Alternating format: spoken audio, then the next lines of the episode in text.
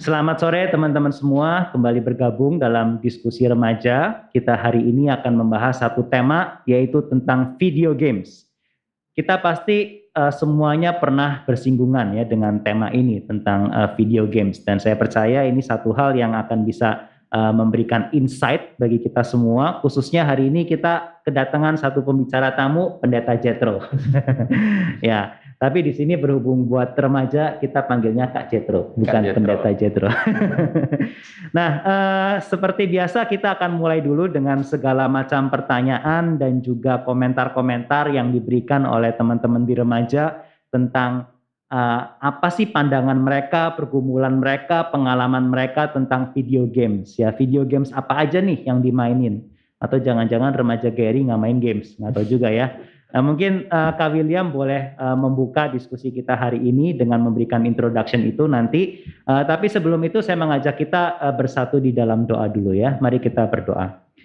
Bapa di dalam surga, kami bersyukur untuk diskusi yang sudah uh, Tuhan izinkan uh, diadakan hari ini. Kiranya Tuhan yang boleh pimpin uh, diskusi ini dari awal hingga akhir sehingga kami boleh mendapatkan insight-insight tentang satu bagian dalam kehidupan kami dan bagaimana kami boleh melihatnya dari sudut pandang kebenaran firman Tuhan. Biarlah Tuhan yang pimpin uh, setiap dari kami yang mendiskusikannya uh, dan Tuhan sendiri yang boleh memberkati setiap orang yang mendengarkan diskusi ini. Terima kasih Tuhan di dalam nama Tuhan kami Yesus Kristus kami berdoa. Amin. Amin. Oke, mungkin Kak William boleh kasih introduction dulu. Oke, iya.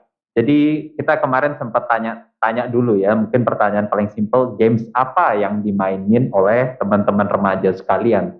Dan ternyata ternyata gamers itu bukan cuma cowok ya, ternyata apa nah cewek-cewek itu juga main. Yang ditanya pun mereka juga jawab, game apa yang mereka mainin sih? Katanya ada yang bilang Genshin Impact ya namanya ya, Genshin Impact itu semacam game open world atau game-game seperti Minecraft ya, Minecraft untuk yang para cowok juga suka main atau Mobile Legend yang sifatnya ya satu kali main selesai gitu. Ini tipikal-tipikal games yang dimainin oleh banyak di zaman sekarang. Lalu pertanyaan-pertanyaannya apa sih?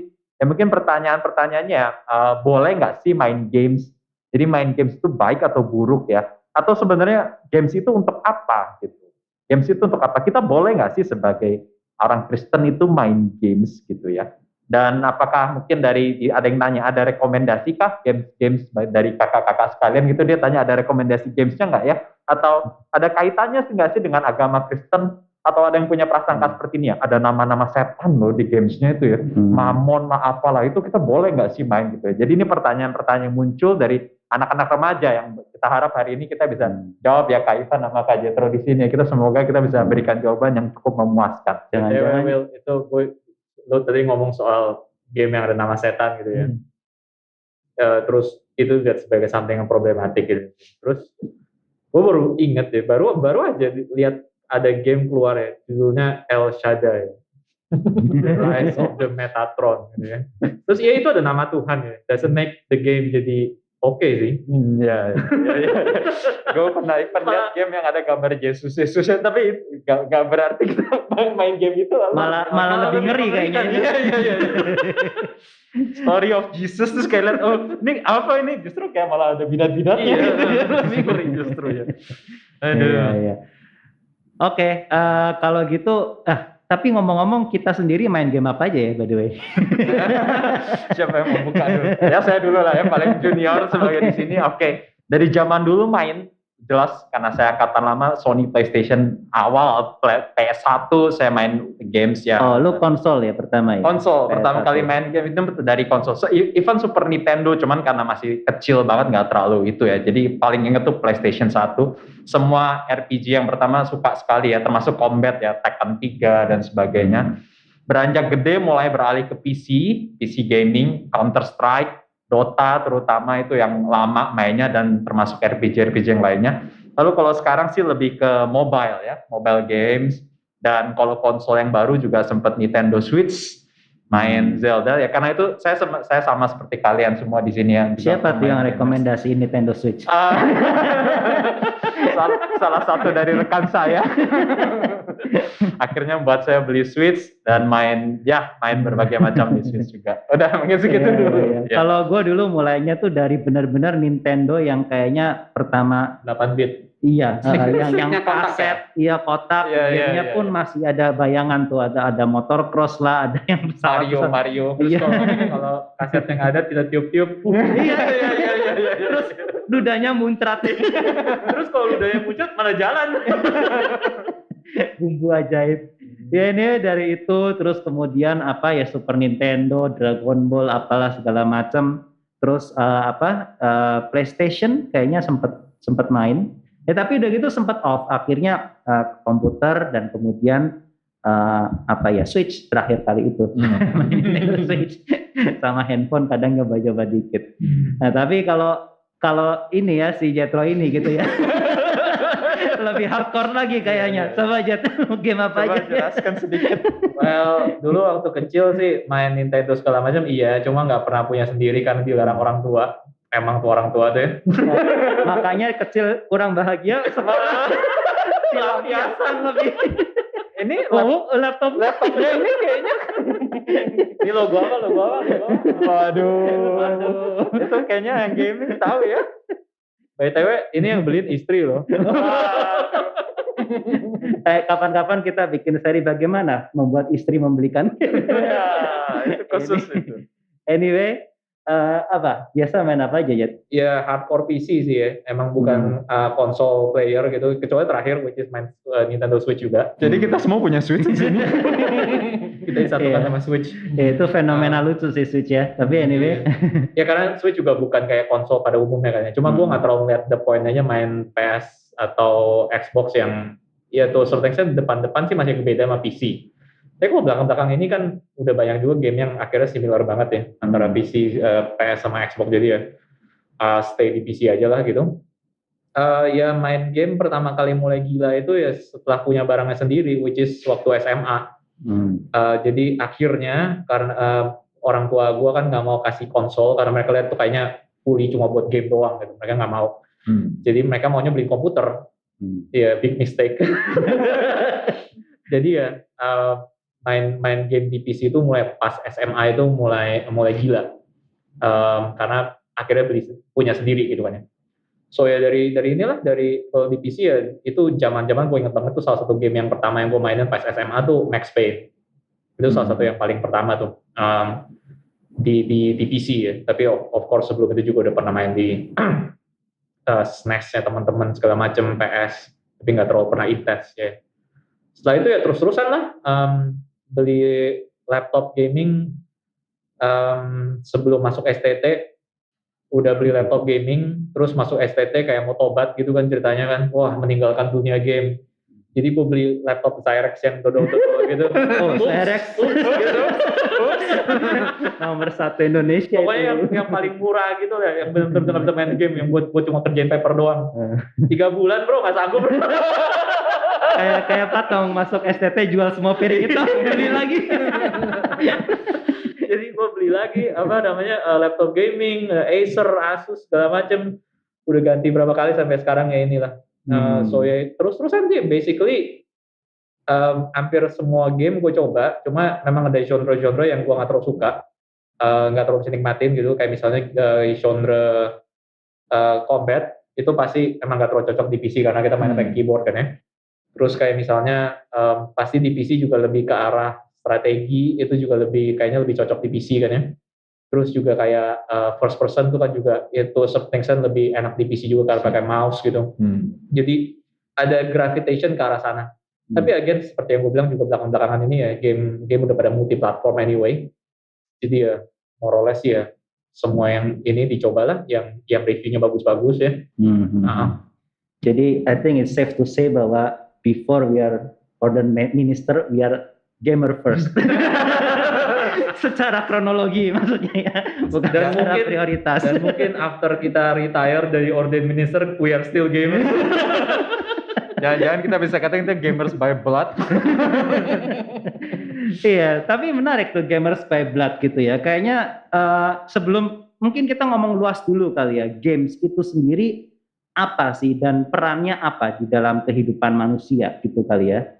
Uh, well, kalau lu ngomong kayak gitu itu interesting karena kita nggak boleh sempitin yang namanya games dalam video games ya. Ya, ya. Hmm. Itu itu bahaya gitu maksudnya kalau kita hmm. sempatin dalam seperti game itu kan sebenarnya bermain ya, play ya. Mungkin uh, kategori yang lebih general itu play dan play itu tuh udah ada sejak dulu banget gitu maksudnya.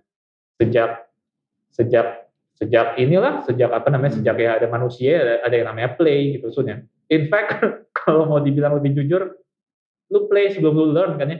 Maksudnya anak kecil tuh play dulu gitu kita mungkin experience kita yang lebih awal dalam kehidupan itu actually adalah play hmm. dan bukan learn.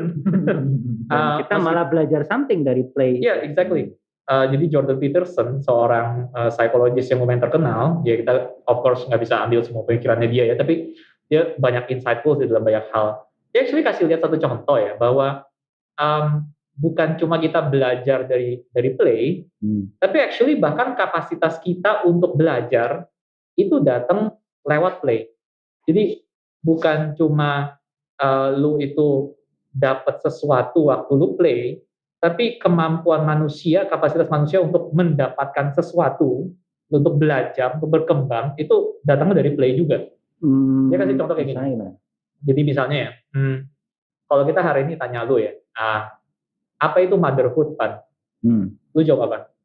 Motherhood. Iya. Apa itu motherhood? jadi seorang ibu ya, hmm. ya the whole package ya, jadi seorang yeah, ibu yeah. ya. Tapi biasanya kan kalau kita ditanya kayak gitu nah. ya, kita akan jawabnya misalnya kayak kayak, oke okay, motherhood itu adalah, saya gitu kan ya. Terus satu motherhood itu ya itu pasti uh, merawat bi biologically melahirkan anak misalnya gitu kan. Hmm. Terus dua uh, merawat anak tersebut atau apa. Kita kita terbiasa hari ini dengan menjawab uh, learning kayak begini tuh kayak gitu. Jadi hmm. kalau di kuliah, di sekolah, ya kita juga belajar kayak gini kan ya. Kita belajarnya itu uh, dapat data, kalimat-kalimat, um, learning kayak gitu gitu. Kita dapat informasi, data whatever gitu kan ya. Lalu belakangan setelah kita udah dapat datanya, teorinya, baru kita praktek. Kan biasanya kayak gitu kan ya, lu iya. belajar teori mengenai engineering, hmm. belakangan baru lu praktekin tuh engineeringnya gitu kan, waktu lu kerja atau whatever. Nah, Peterson itu kasih lihat ternyata kalau dalam waktu kita kecil ya, urutannya kebalik. Hmm. Urutannya itu lu praktika dulu, dan lewat situ lo udah belajar. Baru tahu apa konsepnya. Iya. Dan praktikanya itu dilakukan lewat play. Hmm. Misalnya kayak gini, contoh yang paling gampang ya, dia kasih contoh kayak gini. Anak kecil perempuan. Kalau lu tanya dia apa itu motherhood, dia nggak bakal jawab kayak kita kan ya. Dia nggak bakal lisin tuh A, B, C, D, E, nggak mungkin gitu. Um, tapi dia punya a sense of apa itu motherhood. Dari mana? Dari dia itu main boneka. Jadi misalnya seorang anak perempuan main boneka, Lalu dia mulai memperlakukan boneka itu seperti mamanya memperlakukan dia. Nah, inilah yang belakangan menimbulkan dalam dirinya satu konsep mengenai apa itu motherhood. Tapi kita bisa lihat kan, kembali kan, konsepnya itu datang justru lewat praktika. Dia melakukan itu, dia dia nurturing bonekanya seperti mamanya nurturing dia gitu. Hmm. Terus itulah yang later buat dia itu menghasilkan, oh itu namanya motherhood dan praktikanya itu datangnya lewat playing. Makanya lo waktu kecil kan lu playingnya itu kan sering kali role play kan ya. Lu yeah. jadi apa, lu jadi dokter, lu jadi apa. Karena kita itu waktu kecil ya, kita mengerti sesuatu itu bukan lewat cara uh, proposisional, data, informasi kayak gitu kan ya. Lu mengerti sesuatu lewat lu melakukan, mengulang, mengimitasi maksudnya. Dan actually ya play itu ada arah sananya. Hmm. So uh, play itu sesuatu yang very very mendasar ya dalam hidup manusia. Ini bukan sesuatu yang kayak again orang sering kali lihatnya play itu hari ini kan ah itu kan cuma cuma main. Hmm. Itu cuma sampingan gitu saya. Itu itu ah, itu boleh ada boleh enggak. Oh, gua kurang setuju ya. Uh, gini lah, kalau video game sih mungkin ya. boleh ada boleh enggak itu itu cerita itu, itu itu bisa diperdebatkan. Tapi play itu enggak gitu saja. Uh, manusia itu memang ada satu sisi dalam hidup kita itu yang memang kita itu innate ya, sense bermain itu innate gitu. Hmm. Jadi memang ada bagian dari hidup ya, memang by blood kita nggak bisa nggak ada unsur play hmm. dalam hidup ini. Yep. Oke, okay, oke. Okay. Nah sekarang kalau kita bahas khusus secara video games gitu ya, hmm. hmm. kira-kira uh, apa yang menjadikan video games ini menjadi jenis game, jenis play yang unik dibandingin game-game lain gitu. Dan yeah. uh, keunikannya ini dari keunikannya ini kira-kira apa kebahayaannya, apa positifnya atau potensinya itu berarti pasti ada beda ya sama game-game lain gitu kan ya harusnya ya. Dan of course yep. nanti di dalam video game sendiri ada berbagai macam genre games juga yep. yang beda-beda juga gitu. Yap, yap, yap. Uh, um, jadi orang biasa bilang hal yang paling unik dalam game itu interaktivitinya. Kita berinteraksi dengan game itu. Iya, jadi uh, waktu kalau lu kalau lu bandingin antara film, antara media yang lain, buku segala macam, of course ada level interaksi-interaksi tertentu ya, hmm. yang yang unik, yang uh, masing-masing itu ada ininya. Hmm. Tapi game itu orang bilang itu level interaksinya itu paling tinggi ya, paling level itu lain. Oh. Karena kalau lu nonton film atau lu baca buku gitu, tuh certain extent kita sih bisa masuk ke dalam ceritanya. Jadi dalam satu film atau dalam satu cerita atau dalam satu buku, biasanya itu selalu ada tokoh yang namanya tuh audience surrogate ya hmm. audience surrogate. Hmm. Jadi itu tokoh yang daripadanya itu kita itu penonton atau pembaca itu tuh bisa masuk, bisa mengidentifikasi diri kita tuh di situ. Jadi misalnya contoh yang paling gampang itu kalau dalam film Harry Potter, kita tuh paling nggak di buku pertama ya, kita tuh Harry Potternya. Hmm. Harry Potter tuh audience surrogate. Kenapa? Karena lu bayangin ya Harry Potter pertama ya, itu lu nggak langsung masuk ke dunianya Hogwarts. Hmm lu hidup lu baca mengenai Harry Potter yang hidup di dunia seperti kita. Dunia nyata ya. Iya kan ya? Lalu tiba-tiba dia menemukan bahwa ternyata ada satu dunia tersembunyi yang namanya Hogwarts. Hmm. dan waktu dia masuk ke dunia Hogwarts dia mempelajari semua itu. Dia baru pertama kali lihat. Uh, dia belum tahu tuh mengenai magic aturan-aturannya jenis-jenisnya segala macam. Dan itu semua dijelaskan kan ke dia kan di buku yang pertama. Nah sebenarnya J.K. Rowling penulisnya itu bukan sedang menjelaskan itu cuma ke Harry Potter dia sedang pakai Harry Potter untuk menjelaskan semua itu kepada kita pembacanya. Nah itu namanya audience surrogate. So lu tetap waktu lu baca buku, waktu lu nonton film, ada certain interactivity waktu lu masuk ke dalam mereka. Tapi bagaimanapun juga pilihannya Harry Potter itu bukan pilihannya lu. Kita ngikut aja gitu. Kita ngikut aja. Waktu lu nonton film gitu ya, lu lu mungkin mengidentifikasi diri lu dengan I don't know Spider-Man, Thor, Captain America, tapi apa yang mereka lakukan tuh bukan apa yang lu lakukan. Hmm. Ada tetap ada jarak antara mereka dengan kita gitu kan. Nah, dalam game jarak ini makin dikurangin kan, makin diblerin gitu. karena lu benar-benar ada di dalam uh, gamenya dan tetap sih game itu ada batasannya, nggak bisa nggak ada game yang benar-benar terbuka banget tuh nggak ada gitu ya. Uh, tapi dalam game itu bagaimanapun juga lu ada berpartisipasi dalam pilihan-pilihan yang bisa mempengaruhi uh, hasil daripada game tersebut. Hmm. Nah itu yang membuat kita dalam game itu punya keunikan interaktiviti yang lain, yang levelnya itu nggak pernah kita dapatkan dalam media-media yang lain. Dan ini menyebabkan waktu kita main game itu, itu juga ada jadinya hasilnya adalah identifikasinya itu kenceng banget. Makanya kan ya kalau main game, lu orang pasti ngerasain ini dan yang penonton apa anak-anak remaja juga pasti ngerasain ya.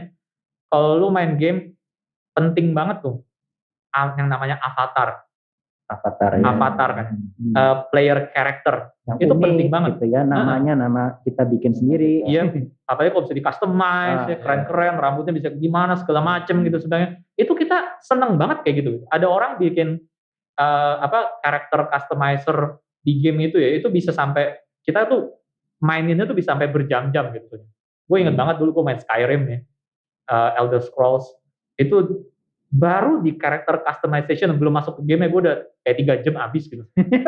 Gila itu. Just exploring the different ways to bisa customize your character. Dan itu kayak penting gitu. Hmm. kenapa itu penting? Karena karena kita mengidentifikasi diri kita itu lebih dalam jauh lebih dalam dalam satu game. So itu salah satu uh, mungkin uh, keunikan ya dalam game ya. Hmm. uh, yang nggak dimiliki oleh uh, media lain yaitu interaktivitinya gitu ada identifikasi atau interactivity itu ya. ya interactivity yang menghasilkan identifikasi yang okay. benar-benar kenceng tadi okay. itu gitu kan ya. pertama uh, itu yang pertama. Terus misalnya yang kedua itu juga game itu ada unsur uncertainty-nya. Uncertainty. Uncertainty. Nah, ini lucu nih uh, uh, unsur uncertainty ini. Karena kita dalam hidup itu sedikit banyak tuh menghindari ya uncertainty. Uncertainty itu dalam hidup realita kita itu bukan something yang kita kepengen. Uh uh, bukan hal yang positif lah ya. Jadi kita itu hari ini banyak banget dalam hidup kita ya, itu memakai cara-cara untuk mengurangi uncertainty. Hmm. Um, kita semua nggak ada orang yang suka bayar pajak, nggak ada. Tapi orang lebih prefer bayar pajak dibandingkan harus menghadapi uh, ke, uh, ketidaktahuan, uncertainty bahwa negaranya itu bisa diinvasi oleh negara tetangga sewaktu-waktu. Kalau lu bayar pajak kan lu bayar tentara. Hmm. Atau lu itu bayar pajak lu rela karena lu tahu pajak ini membiayai polisi. And therefore lu nggak perlu hidup dengan uncertainty di mana lu bisa tiba-tiba dibunuh begitu aja gitu sama orang-orang di sekitar lu dan gak ada yang bakal iniin jagain dan sebagainya gitu kan ya.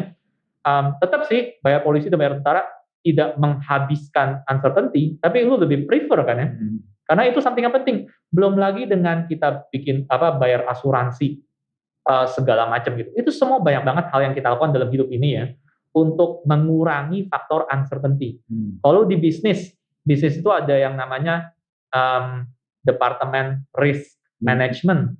Itu Management. uh, itu simply satu departemen khusus yang tugasnya itu adalah untuk cari-cari cara untuk minimalisasi resiko-resiko yang akan dihadapi oleh bisnis tersebut. Hmm. Jadi uncertainty itu sesuatu yang kita hindarin banget di dalam uh, hidup kita. Karena uncertainty itu equals to risk, resiko. Ya, mm-mm, benar. Nah, dan yang lucunya udah langsung bisa nebak kan ya, dalam game game itu harus malah ada uncertainty. Hmm. Di dalam di dalam game lu justru nyari uncertainty. Hmm. Kalau lu dalam game segalanya certain, outcome-nya certain, semuanya certain, lu nggak bakal main tuh game. Bosen. Bosen. Iya. Dan ini bukan sekali lagi bukan cuma video game ya, ini termasuk play secara secara besar. Misalnya, gue main ini meja pingpong kan ya, gue main pingpong sama lu, sama lu Will.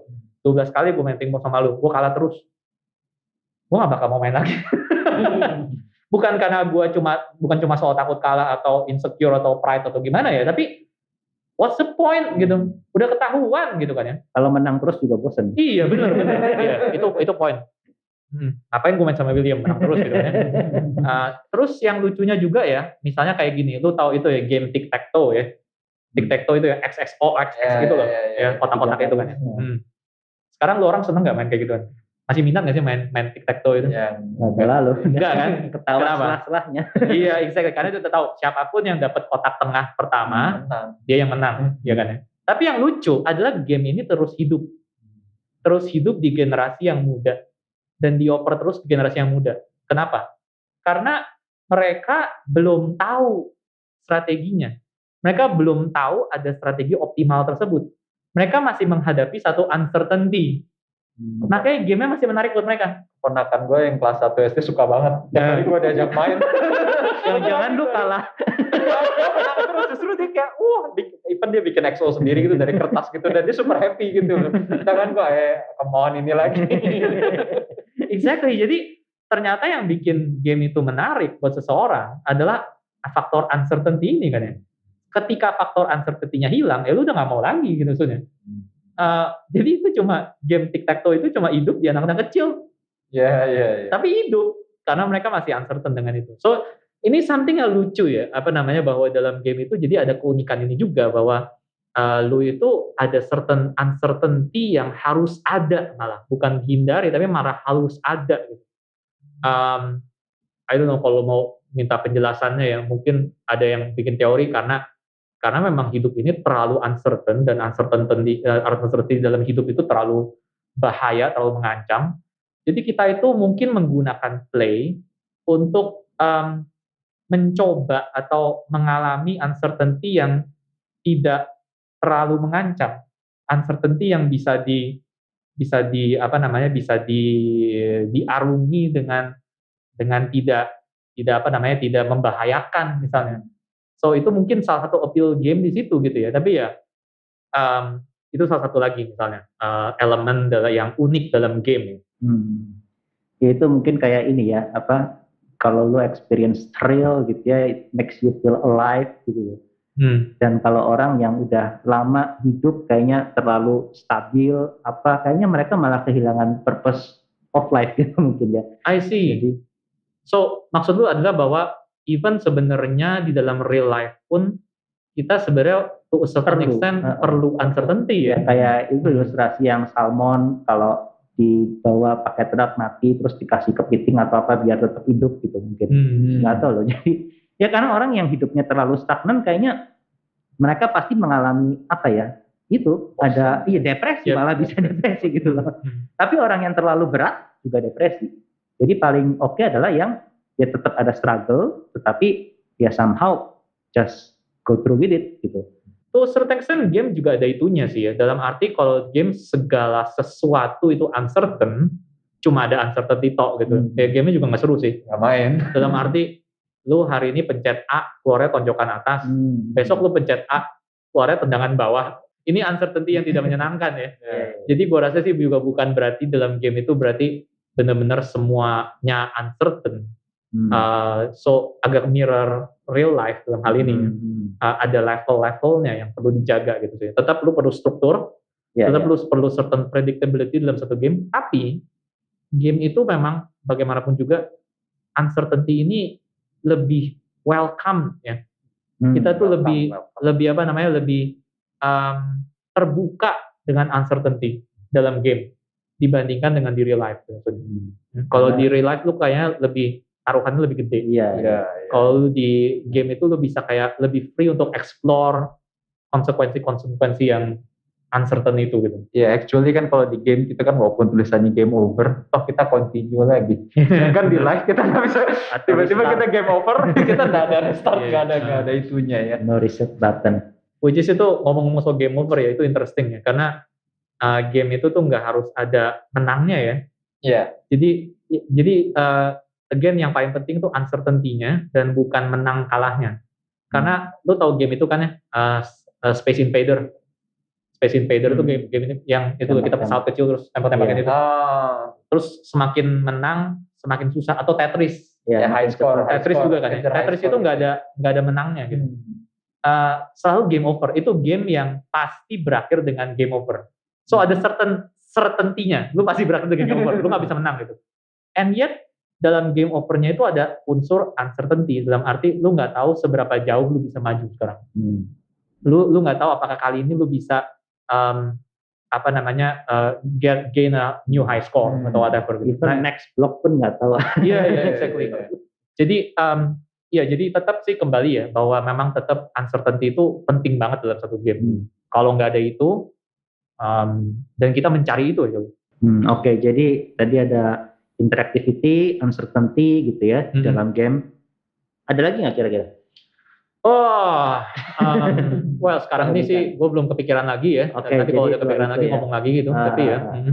Oke, nah jadi eh kalau gitu dua hal ini gitu ya, uncertainty, identification itu kan mungkin kaitannya antara eh, ini something yang virtual gitu ya, dan kaitannya sama yang real gitu, entah itu ada ada koneksinya somehow. ya Nah, kira-kira is it a good thing or a bad thing atau Atau kan ada Hmm. orang bisa katakan gini ya, lu cuman kabur di di dunia Iya. game, escape gitu, lu cuma apa tinggal di dunia game tapi lu dunia nyata lu nggak kerjakan, semacam begitu. dan iya kayak misalnya tadi uh, pengen kabur yaitu mencari uncertainty tapi yang ya virtual aja lah yang anytime I down tantangan gitu. tanpa resiko, yang akhirnya iya, lu iya. uh, nggak berani mengambil resiko di kehidupan nyata, segala macam kayak gitu-gitu lah. ya. Ah, Oke oke. Em, pertama sih, gua rasa prinsip prinsip dasarnya sih jelas ya. Di dalam dunia ini tuh, uh, lu akan akan sangat sulit dapetin hal yang cuma baik tok, dan lu akan sangat sulit mendapatkan hal yang cuma jelek tok. Hmm. Dan kenapa gue ngomong baik, gue ngeliat ke lu, dan gue ngomong jelek, gue ngeliat ke lu. Mungkin karena gue jelek. Let's keep it uncertain. Gue lebih suka dengan uncertain by the way kalau dalam hal ini. Tapi anyway, um, iya jadinya, I mean, uh, again, ini prinsip dasar yang mesti diingat, ini gue rasa lu pasti juga udah ngomong lah ya, pernah ngomong ke anak-anak remaja sini gitu, bahwa apa pun itu bisa jadi berhala kan ya. Hmm. Hmm, Anything good? bisa anything good. I- In fact, justru yang bisa jadi berhala adalah something good. Kalau kita kita punya something Hmm. bad, kita nggak bakal tergoda untuk jadi itu berhala ya. jadi. Hmm. Jadi um, waktu kita bicarain soal game juga sama gua rasa ya. Kita bukan mulai dari is is game itu something bad atau is game itu something good gitu. Kita mungkin lebih perlu tanyanya adalah what makes good games and what makes bad games gitu. Hmm. Itu yang kita perlu coba lebih diskusikan gitu ya. Um, nah, kalau, kalau karena lu orang udah tadi udah udah ngomong contohnya tadi ya mengenai apa namanya mengenai soal game jadi escapism segala macam. Nah ini itu pun gue bisa coba aja kita mikir gitu bahwa kan nggak semua escapism itu pun jelek. Wah ini mungkin orang pada bingung gimana nih? Maksudnya gimana gitu? Oh, ada pendeta yang mengajarkan escapism? Enggak. Jadi gini, um, gue ambil contoh gini aja ya, science fiction. Hmm. Science fiction tuh sering kali tuh juga dibilang sebagai escapism, fantasi lah gitu misalnya. Kan? Um, buat apa sih lu baca-bacain fantasi atau nonton film fantasi gitu sih? Cuma melarikan diri dari dunia. Hmm. Tapi nggak juga, nggak selalu. Memang sih benar ya, gue akui ya ada ada certain games, film, fantasi, cerita, whatever yang yang memang mengajak lu cuma untuk berfantasi tok. Mengajak lu untuk keluar dari dunia ini, untuk pindah ke dunia lain dan menetap di sana. Terus akhirnya lu nggak lu nggak balik lagi gitu. Tapi actually kalau kita baca-baca ya science fiction yang bagus ya, yang bertahan uh, uh, melalui ujian waktu dan sebagainya, kayak cerita-ceritanya Isaac Asimov misalnya, ya, itu selalu sebenarnya kita lihat ya ceritanya dia itu mengajak kita pergi ke dunia yang lain supaya kita bisa melihat dengan lebih jelas dunia kita hari ini. Kadang-kadang itu kita perlu kayak begitu. Jadi um, contoh paling gampangnya ya, paling gampang kenapa ini kayak begitu ya, itu paling gampang tuh jadi bahasa, metafor misalnya. Kita tuh kalau ngomong tuh pakai metafor kan ya. Hmm. Misalnya gue ngomong, eh Will, lu kayak Iron Man deh gitu ya. Misalnya gue mau ngomong, mau ngomong lu keren gitu, misalnya gitu ya. Nah kenapa gue mesti ngomong lu kayak Iron Man? Kenapa gue nggak ngomong aja, kenapa gue stay di lu aja. Jadi misalnya, Will, lu tuh ini ya, wah pipi lu tuh luar biasa, em, apa namanya mulus atau apa namanya, karena gue tadi lu bilang, lu bilang jelek, jadi gue angkat sekarang Tadi apa ngomong namanya? Iron Man, gue kepikirannya narsis sih. Oke oke, itu interesting. Gue Itu kepikirnya, interesting. gue kepikirnya ya otot gue kayak besi padahal ini udah mau rapuh semua. Eh, tapi tapi lo orang ngerti kan? Jadi kita kita pergi dari William ke sesuatu yang bukan William, which is Iron Man, supaya kita bisa say something about William. Dan Iya kan? lebih ngena gitu ya. Iya, dan lebih kena. gitu. Ah, contoh yang paling gampang lah, yang, yang mungkin lebih aman. Pak Tong itu kayak singa, Hmm. gitu kan ya. Kayak kita kita berusaha untuk ngomong sesuatu mengenai Pak Tong, tapi kita ngomongnya dengan cara kita pergi ke sesuatu yang bukan Pak Tong. Hmm. untuk lalu kembali ke patung gitu sih. So waktu kita escape itu problemnya itu bukan di escape-nya, tapi escape-nya itu untuk apa? Untuk balik lagi atau enggak? Nah itu jadi pertanyaan. Maka waktu lu lihat science science fiction yang bagus ya, eh, cita-cita fantasi yang bagus kayak Lord of the Rings dan sebagainya, sebenarnya tuh mereka tuh nggak pernah didesain hanya untuk membawa kita keluar kabur. Tapi memang karena kadang-kadang kita perlu keluar untuk bisa melihat kembali dengan lebih jelas Hmm. waktu lu lu lihat Lord of the Rings gitu ya, lu lihat cerita bahwa uh, si Gollum itu jelek banget. Terus si Frodo tuh dari awal tuh sebenarnya udah gak suka banget sama dia. Terus uh, di tengah-tengah Frodo udah mau tanya, udah udah ngomong ke depan di depan Gandalf kan ya bahwa ah lebih baik kalau si Gollum itu udah nggak usah ada aja deh gitu kan ya. Terus si Gandalf mengatakan, loh kamu jangan kayak gitu. Uh, kita nggak tahu ada tujuan apa yang disediakan bagi Gollum kita nggak tahu dan belakangan waktu Gollum mulai berkhianat kita mulai berasa ah ini Gandalf salah nih beneran Frodo kan? Iya, beneran ternyata apa sih Gollum ini jahat ternyata gitu. Dan terakhirnya waktu udah di atas Mount Doom itu em, apa namanya Gollum itu berusaha untuk tetap merebut cincin itu kan ya. And yet terus Gollumnya jatuh Hmm. beserta dengan cincinnya. Hmm. dan kita baru sadar ini tujuannya gitu Sun. ini tujuannya. Nah lu waktu lihat cerita kayak gitu ya terus lu lu ngapain? Bisa aja sih lu cuma berhenti di sana lu stay at Mount Doom gitu. Lu gak balik-balik lagi ke, ke dunia. Bisa juga. Tapi gua rasa itu bukan intentional Tolkien ya. Hmm. intentionnya adalah untuk waktu kita lihat kayak gitu kita bisa jadi lebih melihat dengan lebih jelas atau melihat dengan perspektif yang baru dunia kita pada hari ini. Itu untuk gue lihat orang-orang kayak William. Gue nggak usah komplain gitu. Ternyata William ada tujuan Gollum, my precious. ya kira-kira ngerti kan? Jadi itu escapism yang good itu escapism yang positif karena itu bukan cuma escape. Atau contoh yang lain. Kayak kita semua di sini lulusan Melbourne kan ya? Bener kan ya? Gua kita, oh. William bu- Oke oke, oh, sorry sorry, uh, itu Farland, sorry sorry. Um, um, jadi gue itu baru lebih mengenal namanya Indonesia itu kayak apa. Justru hmm. ketika gue itu pergi ke Australia, hmm. lu pasti juga ada experience hmm. yang sama kan ya. Uh, uh, gue baru tahu traffic di Indonesia tuh benar-benar sinting. Setelah gue mengalami traffic di Melbourne yang luar biasa gitu sih. Gila di Melbourne, kasih sen di jalanan, mau ambil jalur, mobil di belakang tuh ngasih gitu. Oh di sini kita malah dipepetin gitu gue experience yang sebaliknya. Oh, gue ya? kuliah di China. Uh. dan setelah gue tahu kuliah di China gue naik taksi di sana Indonesia uh. pun masih mending. Gue benar-benar di taksi China gue diturunin di highway hampir tabrakan. Wah. Gue bersyukur gue tinggal di Indonesia. Ternyata benar ada escapism yang berguna juga. Gue mensyukuri apa yang ada di Indonesia. Ternyata benar William ada gunanya. Ada gunanya. Supaya membalance Oke. Jadi again kembali ke soal eskapisme, soal nah. segala macam gitu ya. Kita jangan terlalu sempit ya melihatnya. Selalu maunya tuh ini baik, ini jelek, ini bad, ini good segala macam. Segala sesuatu tuh bisa dibikin jadi bad, hancur. In fact, kalau kita mau bilang setan tuh kan nggak menciptakan barang yang baru ya. Hmm. Kita percaya itu ya. Yang menciptakan itu hanya bisa Tuhan gitu. Maka setan tuh hanya bisa menyelewengkan apa yang sudah tadinya itu baik. Lalu juga waktu kita lihat um, apa yang buruk ya kita juga sadar again ya memang ini awalnya juga baik. Hmm. Semua orang tahu prostitusi itu jelek, tapi prostitusi itu sebenarnya kan dasarnya adalah hubungan seksual yang Tuhan ciptakan yang baik bagi manusia. So kita mesti mesti bisa melihatnya dalam hal dalam dalam kacamata yang mungkin lebih luas seperti ini gitu ya. Uh, dan mungkin ya kalau para orang tua mendengarkan satu satu ini juga kali ya satu hal yang kita bisa renungkan sama-sama sebagai orang tua itu jangan terlalu cepat um, mengkategorikan game atau komik atau apa pun sebagai langsung semuanya negatif ya langsung semuanya positif gitu. Itu itu bukan bukan approach yang gua rasa itu uh, saya rasa ini kalau ngomong sama orang tua gitu. Uh, itu sesuai dengan Alkitab gitu.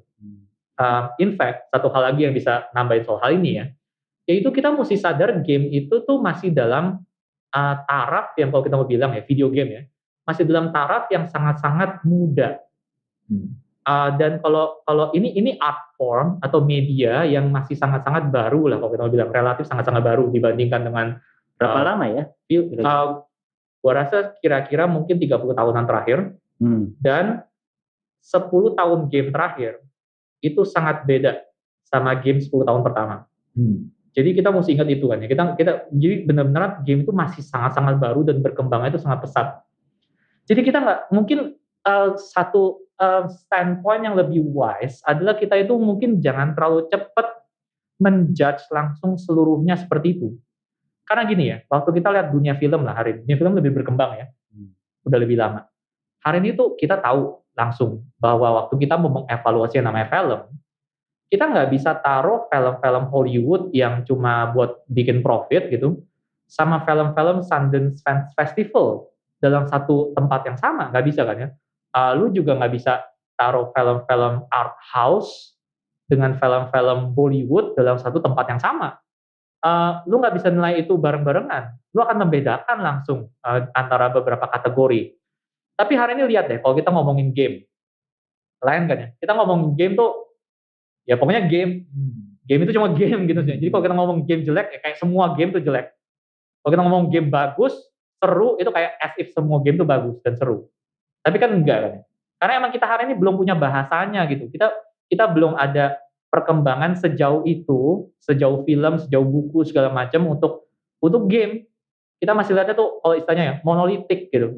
Masih tetap cuma game toh. Nah, berarti ke depannya ya yang gue rasa lebih berbuah ya approach yang lebih berbuah untuk kita itu lakukan sebagai orang Kristen itu adalah kita itu mungkin nggak usah terlalu fokus ke dalam soal penghakiman dulu kali ya tapi kita lebih fokus meneliti mengenai gamenya sendiri. Game game tuh kayak apa sih? Ada berapa jenis game? Ada ada kualitas-kualitas dalam game yang beda kayak apa? Apa yang membuat game itu jadi game? Apa yang membuat uh, game itu tick ya? Uh, kenapa kita itu terpengaruh oleh game dan sebagainya? Itu yang mungkin lebih perlu kita uh, bicarakan dulu saat ini sebelum nanti ya suatu saat kita mulai bisa pelan-pelan membangun semacam kayak uh, uh, attitude kita terhadap game atau stance kita terhadap game.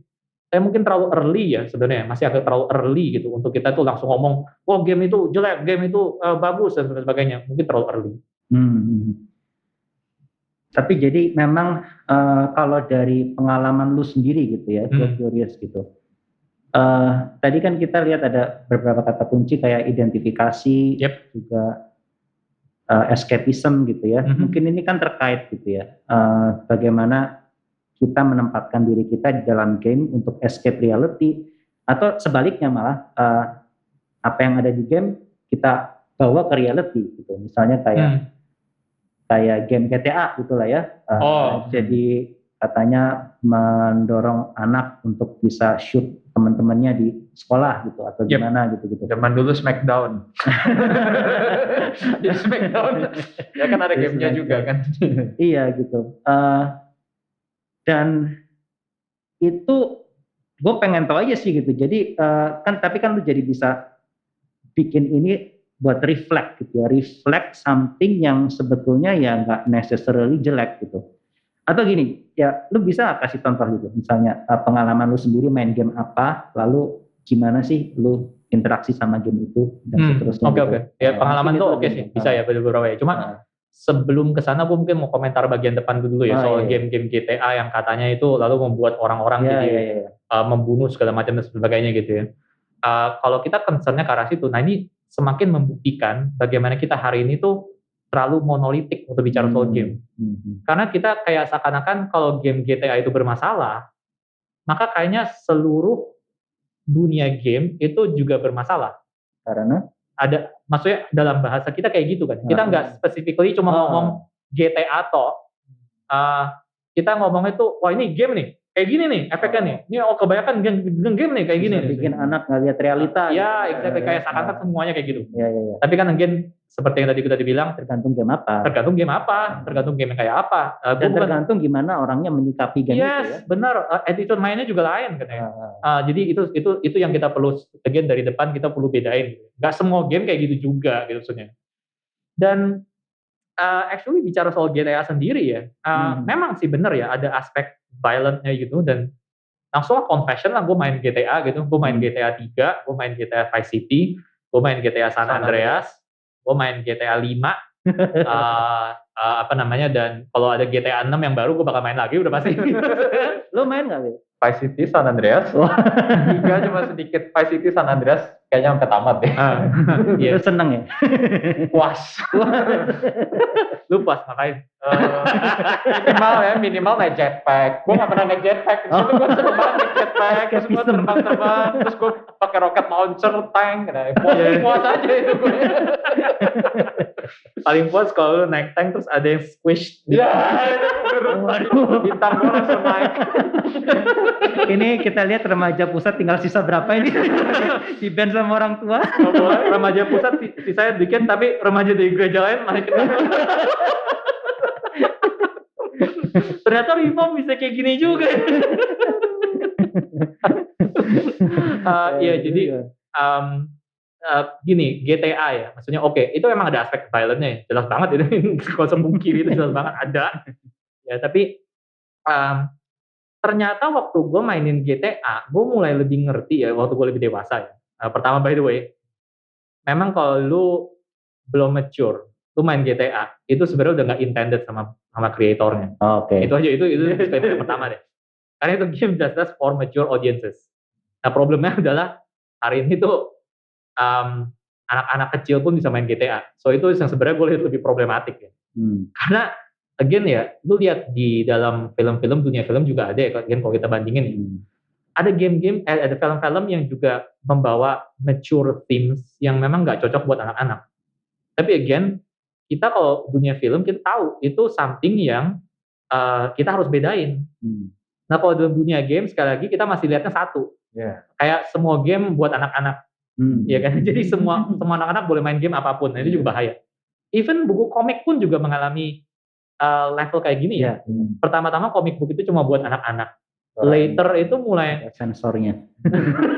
ada iya, later itu kan mulai ada bahkan ada bahasa yang baru kan. Dalam arti ada graphic novel sekarang. Hmm. Untuk membedakan antara maksudnya uh, komik yang mature themes atau yang benar-benar buat kiddies kartun gitu kan ya. Yang novel bukan Hmm. komik. Yes, benar. Jadi uh, kita juga again mulai mesti melakukan hal yang sama waktu kita bicara mengenai game. Hmm. Nah, game GTA itu udah pasti itu buat orang-orang yang mature, itu bukan buat anak-anak. Jadi ini aja udah pertama salah kalau kita lihat itu dikasih ke anak-anak yang memang masih nggak dewasa. Hmm. Terus kalau mereka akhirnya bunuh-bunuhin orang karena mereka mengimitasi itu, ya pertanyaannya adalah apakah itu wholly salah gamenya? Hmm. Itu jadi pertanyaan kan ya. Iya. Sama kayak lu em, kasih pistol ke anak kecil, Hmm. terus anak kecil tuh pakai pistol tuh buat nembak orang mati. Habis itu lu mau bilang salah pistolnya? Ya memang pistol itu membuat si anak bisa melakukan itu, tapi siapa yang taruh pistol tuh di anak di tangan anak itu ini jadi pertanyaan kan ya sebenarnya gitu sih karena nggak usah pistol lah pisau segala macam semua juga bisa kan. Kompor tabung gas whatever gitu sih. Mobil eh, itu semua barang-barang yang juga sama bisa berbahayanya bisa lebih berbahaya bahkan di tangan anak-anak kecil yang gak dewasa yang kita oke-oke aja kok hari ini menggunakan ya. Kita nggak buang tuh semua hal itu. Jadi sekali lagi ini sebabnya kita perlu mulai mem- membedakan antara game-game itu dan kita mulai mu- mesti lebih luas membicarakannya gitu sebenarnya